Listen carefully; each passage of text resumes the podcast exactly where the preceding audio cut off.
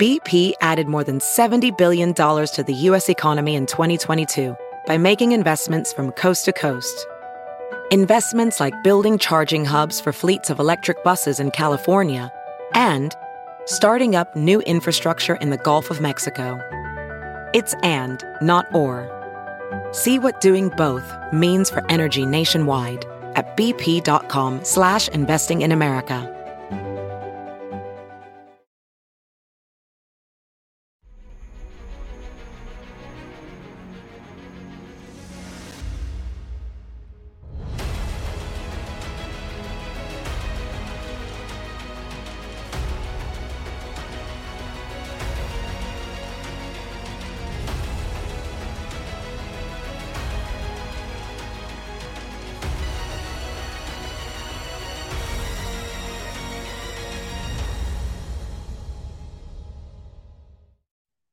Hi, everyone. Judge Andrew Napolitano here for Judging Freedom. Today is Thursday, August 10th.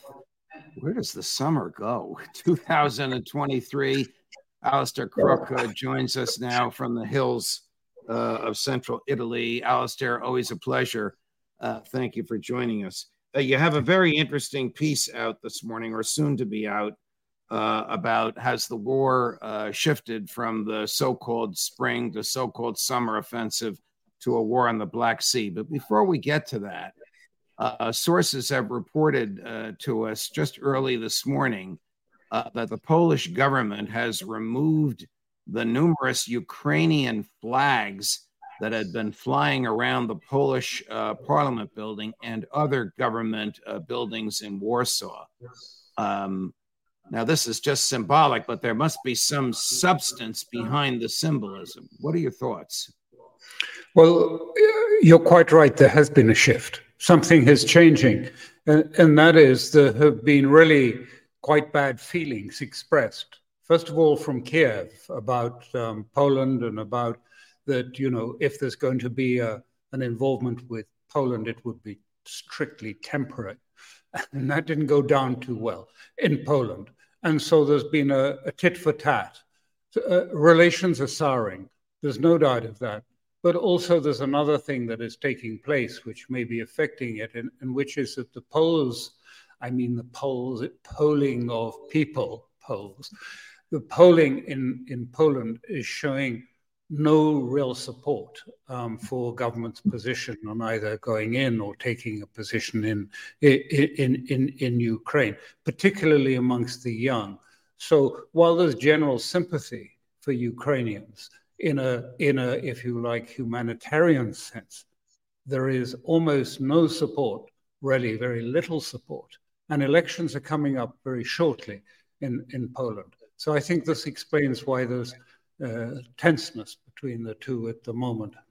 So the Polish government, which had, uh, as we say in the West, uh, an itchy trigger trigger finger, which has ninety thousand troops at the Polish Ukrainian border intermingled uh, among and training with 40,000 American troops from the vaunted 101st uh, Airborne. Uh, the government, which uh, seemed very bellicose in its words, is now seeing the handwriting on the wall that if it expects to stay in office, the Polish public is not interested in or supportive of their bellicosity. Is that a fair summary? Fair summary. Fair summary. That's right. And I don't think the, there's any appetite the, in Europe for, for, for their ambitions. What was the bellicosity uh, based on? I mean, do the Poles fear that former uh, Russian President Medvedev's threat to march all the way to the Polish border is serious? I don't think it's so much. I mean, I, uh, they don't know what Russian intentions are going to be. No one is, is sure of that but I think they're mostly concerned about the domestic situation. Um, as I say, the the, uh, the popularity of this government is fading very fast, and Ukraine is at the center of it. And these plans that they have, I don't think there will be uh, great support from European NATO for some sort of safe zone that the Poles might like to try and instigate in Poland following the sort of Libyan uh, uh, precedent. I don't think uh, Europeans, I mean, can see the writing on the wall. The offensive has failed. Um, the, the, the, military forces of Ukraine are severely depleted in, in many different dimensions. So they can see that, and they don't want the Poles to start it all off again because um, where would it go? I mean, it's not going to. There's not going to be a sudden breakthrough because the Poles Institute. Uh, it's it's purely about Polish politics, and Germany is opposed to it very strongly because it is jealous of Poland and does not want to see Poland becoming. Um, if Poland took all of the parts of Ukraine and Belarus that theoretically they would like to take, that would make them bigger than Germany. Mm. You can imagine Germany is not so keen on, on that. And, and yet, and yet, Germany will play the will play the clip in a minute. Uh, Germany is uh, sending, I think, 30 more of those uh, enormous uh, Leopard tanks to Poland. I mean, uh, Colonel Macgregor might say it's too little, too late, but 30 is, a, is it a significant number or is it just symbolic? Well, I've seen that they've had to buy them off uh, an arms dealer.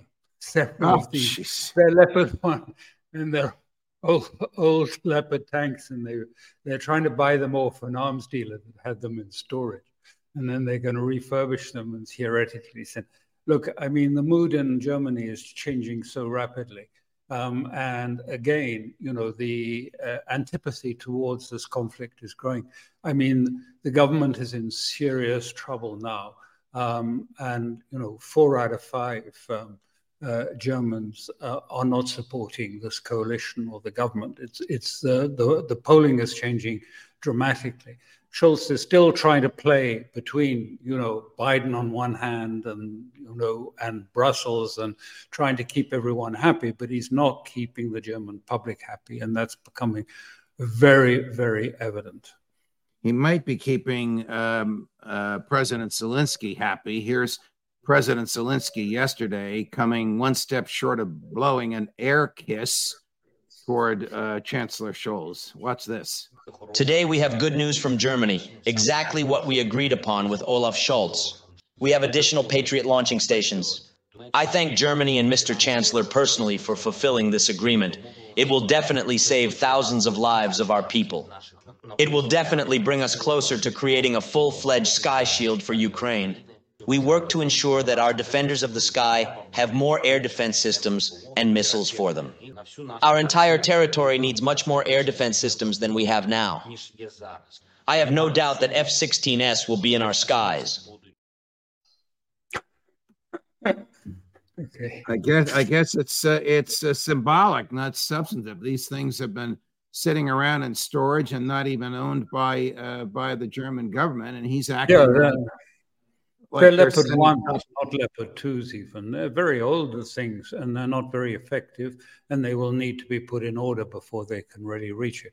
Look, Zelensky's talking to his public. I mean, he's trying to keep trying to keep from being thrown out of office, I suspect, more than anything. I mean, the mood is pretty brittle in Ukraine because you know the troops see where things are and they see that they're being sent off, you know, for what? To die for some forlorn cause of trying to sort of breach Russian defense line, which is never going to happen in their view. And so there's a great deal of unhappiness. There have been even entire brigades uh, refusing to, to, to sign, even though the consequences, to, to obey orders, even though the consequences are dire there for it. So, I mean, that was it. And the sky zone is just, you know, I heard what others have said about it, but I understand what he's talking about really is a no fly zone. We've had no fly zones in Iraq, we've had no fly zones over. Uh, over you know Syria. He wants a no-fly zone so that you know Russia will not be able. Well, who who or what could possibly enforce that? Only absolute dominance of the airspace by the United States and NATO. And even then, it's problematic because Russia has by far the best air defenses in the world at this stage. And it's uh, and of the reasons you don't have a no-fly zone uh, over Ukraine is because it's not possible to enact it. It would uh, take us into war with Russia, but it would, you know, the Russians would prevail in terms of the air power. The Americans could not create, could not escalate to a point of air domination as they have tried to do in other in other places. Those days have gone; they're over. An old era that is past. VR training platforms, like the one developed by Fundamental VR and Orbis International, are helping surgeons train over and over before operating on real patients. As you practice each skill, the muscle memory starts to develop. Learn more at meta.com slash metaverse impact. As you write your life story, you're far from finished. Are you looking to close the book on your job? Maybe turn a page in your career? Be continued at the Georgetown University School of Continuing Studies. Our professional master's degrees and certificates are designed to meet you where you are and take you where you want to go. At Georgetown SCS, the learning never stops, and neither do you. Write your next chapter. Be continued at scs.georgetown.edu slash podcast. Do, do you think that the Ukrainian government has recognized that the spring offensive, which morphed into the summer offensive, has failed, utterly yeah. failed. Yeah, they do. And I notice what's quite striking about it is they've suddenly turned on the Americans. Just as the Americans have now turned on uh, on Kiev and on um, the Ukrainians for not having following their training and their message and their doctrine about how to win this war, and they say they made a mess of it. Now the Ukrainians are, are, are, hitting back and saying, well, you promised, you promised things, and where are they? You know, it's fine for you to say they're coming, but it's too late if you don't produce them now. I mean, there's some some merit in this argument. You can understand they feel like that as they see their troops being decimated, some 43,000 according to Russian figures, simply in, in, since the, this offensive started recall that of those that you know were being trained and everything for this offensive was only 60,000 uh, troops in all. So I mean, no wonder they are uh, feeling tetchy about it. But now there's conflict between America. Things are changing, and the Americans are shifting. It hasn't, I think, become settled. But there's a very clear line appearing in the mainstream media in the United States and reflected in Europe you know, it's over. It's finished. It's not going to work. The offensive, it's now accepted as reality. And now the, from that, we're getting the second part, which is also the sense that, well, what's the point of negotiations? Because the whole idea of this was that it would be after an offensive. Putin would be on the back foot. And then they would have put forward and they would say, let's sit down and negotiate from a position of Ukrainian strength and, um, if you like, virtual capitulation on the part of Russia. And this hasn't worked out. And ah. so that strategy is not functioning any longer. Gary, uh, can you get the uh, uh, the clip of President Zelensky speaking as if the uh, return of Crimea uh, is a foregone conclusion? Uh, take a look at take a look at this, Alastair. This is about as unrealistic as you can imagine. Today, I held a meeting on the content of our return policy, specifically regarding Crimea and its reintegration. It is obvious that after the liberation of Crimea from occupation, economic opportunities, personal security for people, and a sense of real freedom, which has not been there since 2014, will return there. But all of this should not be just abstract. Every detail of the deoccupation of Crimea should have a specific meaning. How exactly normal life returns, what exactly this means for Crimea and for all our people.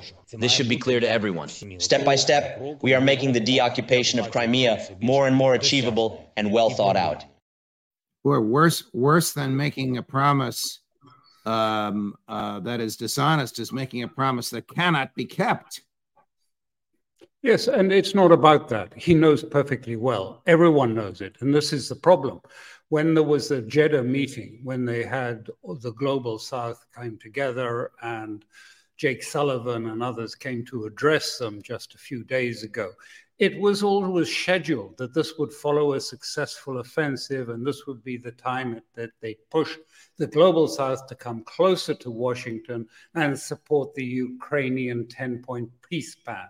But it didn't go like that. The global south reacted against it and said, listen, this, this peace process, this 10 point plan, is for the birds. It has no chance uh, of being. And furthermore, we won't come to any more of your meetings unless Russia's present at it. This and finish with this stuff.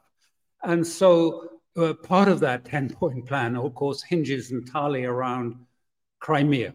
And so what we just saw Zelensky trying to do is trying to resuscitate and say, look, my plan is not that, you know, we this is the plan still. Because the representative of Kiev at that Jeddah agreement at meeting conference virtually said, well, yes, it, it won't fly. Um, uh, and then when he got back, Kiev said, yes, there's no change on the 10 point plan. You know, this is the plan total withdrawal by Russia, total removal of forces, total restoration, Russian leadership to come to trial in a Nuremberg trial, including Putin, be tried, Russia to pay full reparations for, for any damage caused during the war. And you know, the global south said, come on, I mean, this this this won't work, this won't work. And so he's really just trying to sort of justify the plan and say, no, we're still with this plan, even though everyone can see that it's it's just not working. So has the um, uh, spring offensive, the failed spring offensive, been translated to the Black Sea, about which you have recently written? Yes, I mean, it's open to really important questions because uh, there have been, an, uh, if you like, a largely unseen war, war taking place. The bombing of certain Danube ports, which are Ukrainian ports, but which sit opposite NATO Romania. I mean, a NATO power, literally a few meters on the other side of the river is a NATO um, state but Ukraine has a couple of ports. Uh, Russia withdrew from the grain deal. Uh, and to make it clear that this was, they were resolved in this matter, they bombed one of those, um, if you like, Danube ports. Uh, and then there's been a tit for tat, which ultimately ended in the attack, which I think everyone has seen or read about, but it, there were others in the meantime. But the ones on Novorossiysk, which is a major port, Russia's commercial port. Large quantities of oil pass through it, goods pass through it, 400 million tons a year. This is a major and has been a major port for a long time.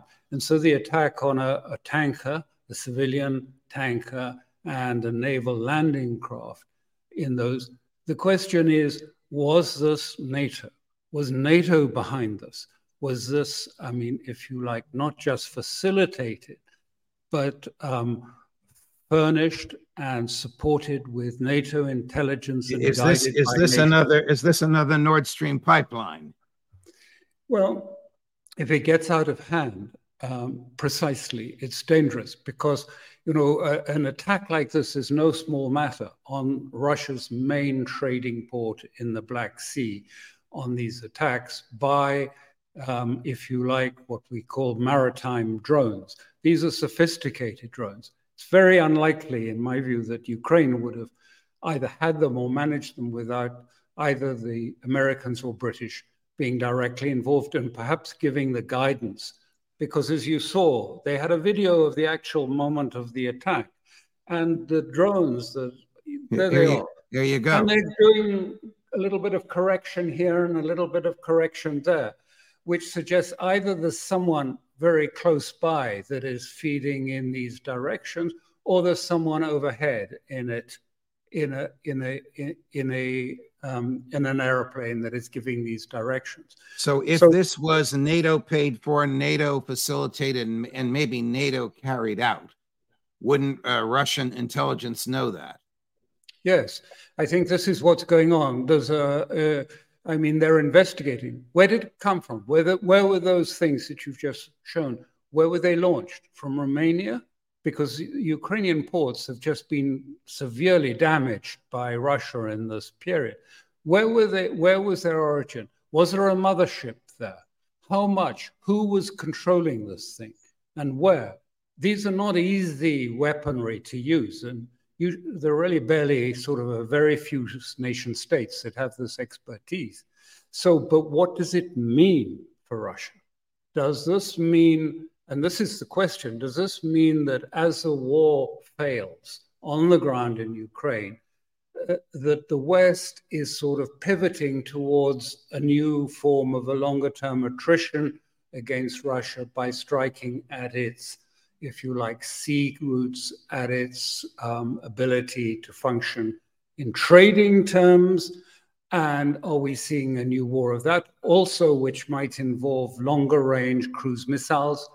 Um, Zelensky is asking for this German cruise missile, the Taurus, which has 500 kilometer range instead of the 300 kilometer range of the Storm Shadows, the British Storm Shadows, or the French Scalp. So really almost getting to Moscow, but I, are we seeing a different mode of war? One, if you like, being wound down, one being backed down, one being shut down, the, the war, the land war, if you like, in Ukraine, and instead a new form of attrition starting up.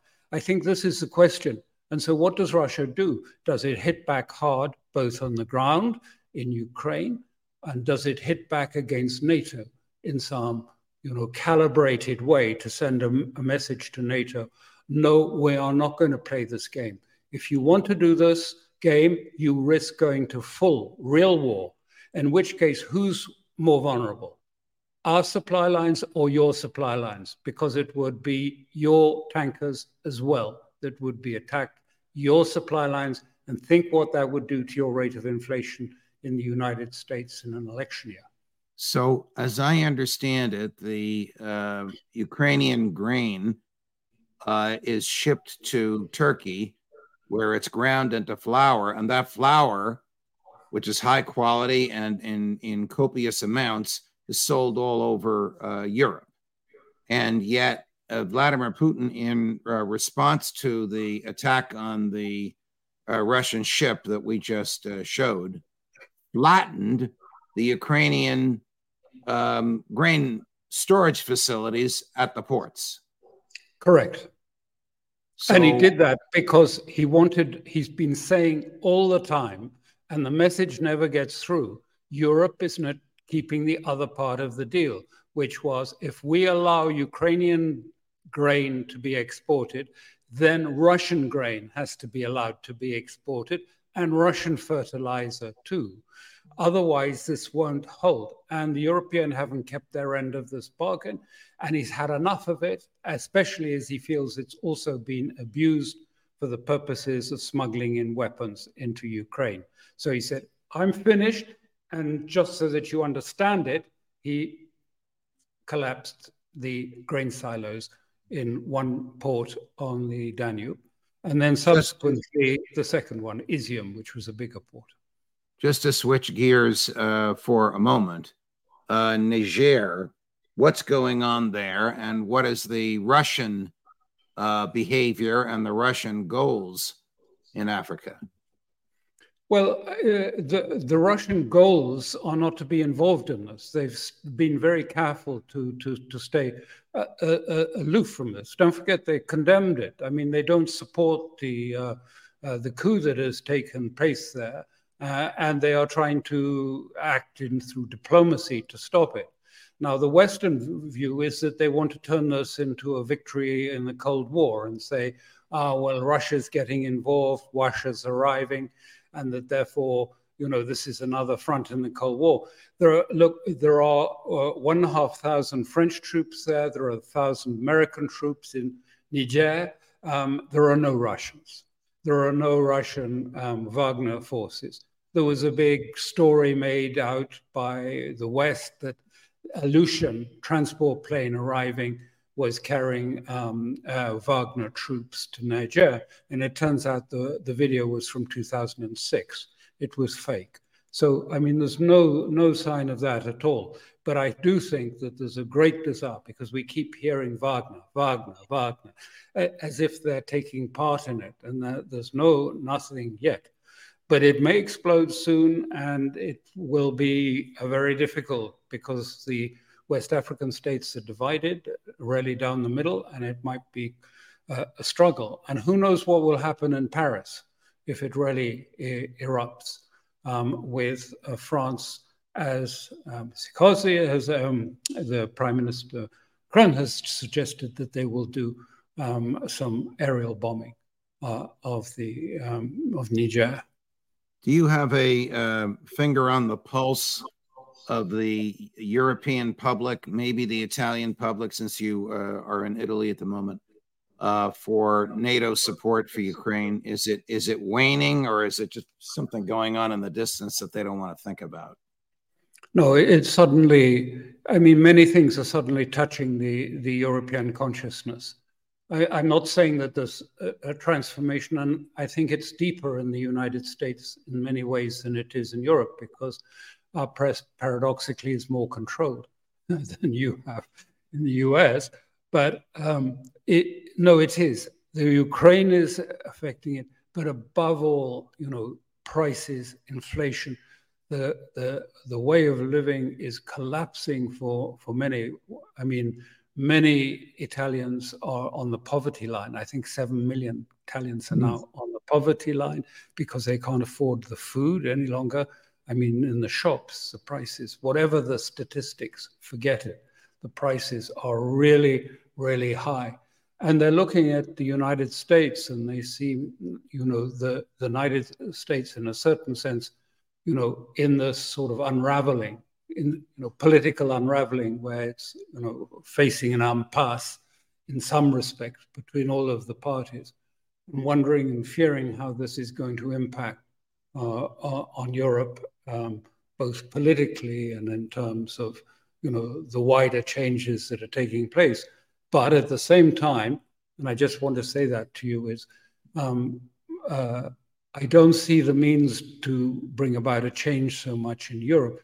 I think people are looking to America, to some trends in America, actually to help bring Amer- uh, Europe out of the hole that it's dug for itself. Last uh, question or last uh, subject matter.